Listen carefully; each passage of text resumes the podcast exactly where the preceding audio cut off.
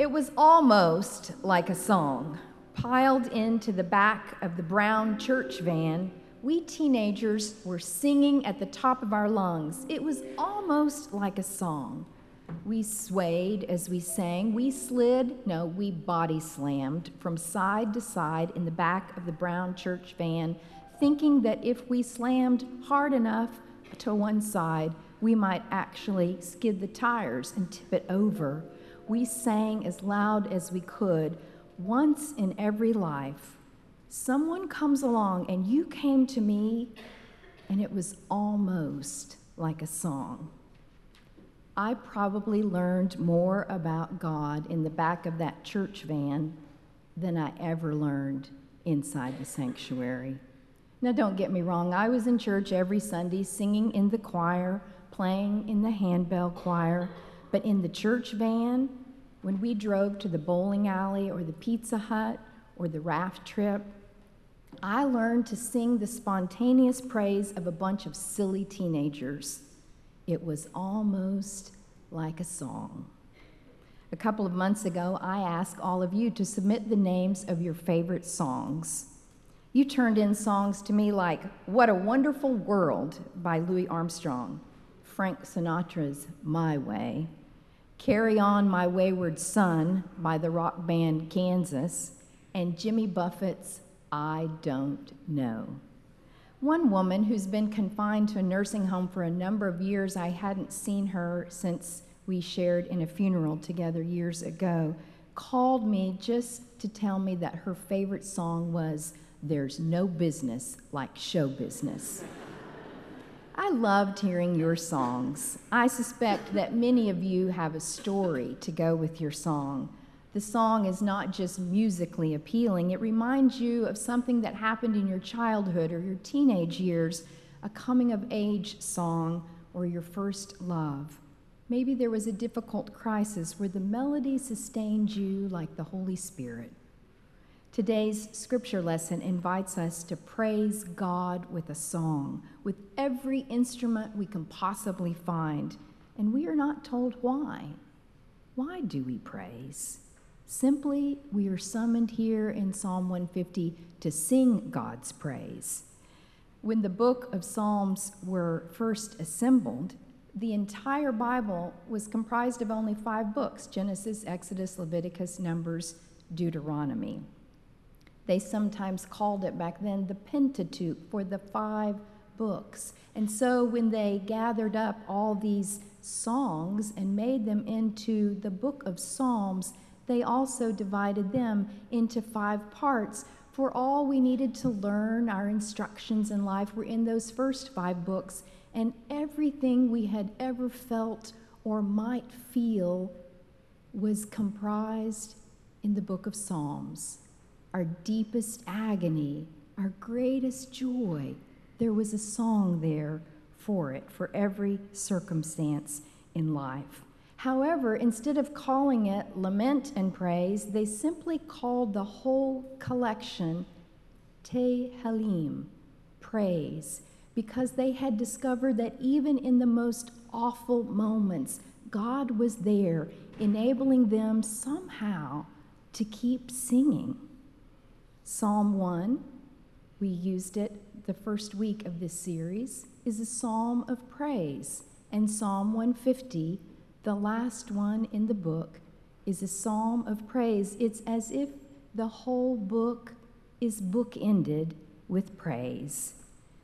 Sometimes we shy away from the Psalms we're not sure if we want to share our laments with God, to air out our dirty laundry, our disappointment with God, our anger.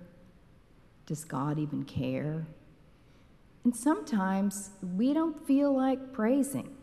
I mean, sometimes praise feels sort of trite or hollow, empty. I had a classmate in seminary who had worked for the PTL Club before coming to seminary, Praise the Lord Club. He was a part of that televangelist show where those who led the Praise the Lord eventually ended up in prison. But before that, even before there were legal troubles, I was suspect of this forced praise. It seemed kind of fake, and my friend Eric was in charge of coming out before the congregation, before the service began, to kind of coach them about when to raise their arms, when to sing, when to clap. He was kind of a praise instructor. In his classic book, Wishful Thinking, Frederick Buechner describes how sometimes we just get confused about praise. We tend to associate praise with giving compliments. You know, like you praise a new puppy when she makes it to the backyard in time to do her business. Or you praise a talented soloist when he sings an amazing song. But if the soloist hits a wrong note, or the puppy leaks on the carpet before you make it to the back door, you withhold your praise. But Buechner says that the kind of praise that resounds in the book of Psalms cannot be held back. It's like a volcanic eruption. You can't stop it if you, cry, if you try, for even the creation cries out in praise. The mountain stream babbles, the baby coos, the fire crackles, the snow swirls, stars shine, the ocean laps at the shore. Praise doesn't always involve words because so much of creation is wordless. Praise is not just a planned phrase that we learn at church and practice, but rather praise is when we are living life at its truest, fullest, most real. Buechner concludes that we learn to praise not by paying compliments, but by paying attention. I suspect that was what was happening when we named our favorite songs. We were paying attention to something that happened in life that awakened us to our truest self, and we experienced a holy wonder that we are so mysteriously connected one to another and to the creator of the universe. So, is there such a thing as getting better at praise? Is there any way that you and I can buff up our muscles, our praise muscles? Sometimes praise just feels awkward. But I warmed up to the idea of getting better at praise when I read what Rolf Jacobson said about the Psalms of praise. He says that we don't praise God for God's personal sake, but for God's mission. In praise, he said, we do two things we give ourselves fully to God, and we give God away to our neighbor. I like that better. It feels better to me than simply waving my hands in the air to say, Praise the Lord, because frankly, I don't like thinking that God needs me to affirm God's ego. But I love imagining that when we are the truest that God created us to be, that some kind of joy and hope and peace erupts spontaneously from us that shapes the very lives around us. Could our spontaneous praise actually make a difference? Several years ago, there was a story in the Christian Century. It was a man reflecting upon his childhood church in a small town. He remembered that the church was a simple building constructed of that paprika red brick. On the top of the church was a steeple. Next door was an almost identical building built with red paprika brick. The only difference is that on top of it was a tower with a siren. He said that he loved going to church as a child because he just longed and hoped for that moment when the siren went off in that fire station next to him, right in the middle of the sermon or in the middle of the prayers. And a dozen or so members of the volunteer fire department slammed their hymnal shut, dropped their bulletins, and ran out to rescue those who needed help. He said, I wanted to run with them, to put on the disciples' uniform of hip boots and heavy coat and helmet. The running out of church at full tilt to rescue a hurting life for him, it was almost like a song. He heard that God was calling them to mend a broken world. Even if the fire station siren didn't go off, he was listening for the cry. This story reminds me that praise and practice, well, they're really one and the same thing. We do not come to worship to escape the world, but to pay attention to God's presence in it. We do not praise God with voices alone, but with our lives. We praise to proclaim the truth that none of us finds ourselves ever alone in this world. We are connected to one another the way that James Taylor sings about it. Shower the people you love with love. Show them the way that you feel. Things are going to get much better if you only will. Praise remains empty if we leave it here in this space on Sunday morning. But prayer changes us and changes the world when we put our hands and feet to the music. Many of you have been to Crystal Bridges. Raise your hand if you've been to Crystal Bridges in Arkansas.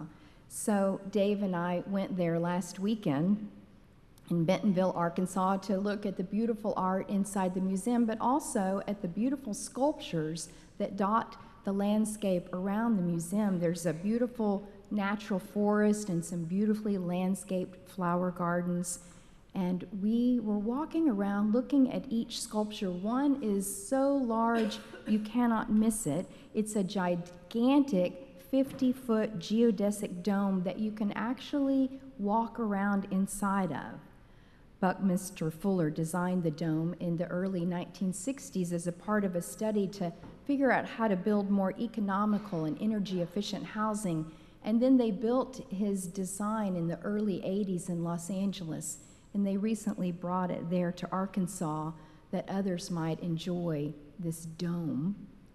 It's called the Fly's Eye Dome because you can look outside of the dome through these circular openings.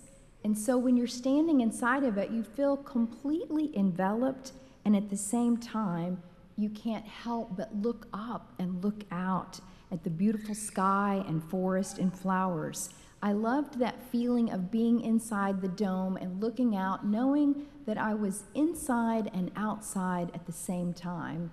And I suspect that you and I find worship to be what worship was meant to be when we come inside of the sanctuary, inside here, and know that we are being called to look outside at the world as well.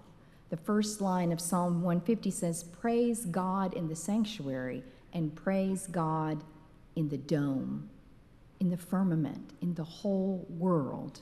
Our praise is not to stay in this place, it is to carry us forward.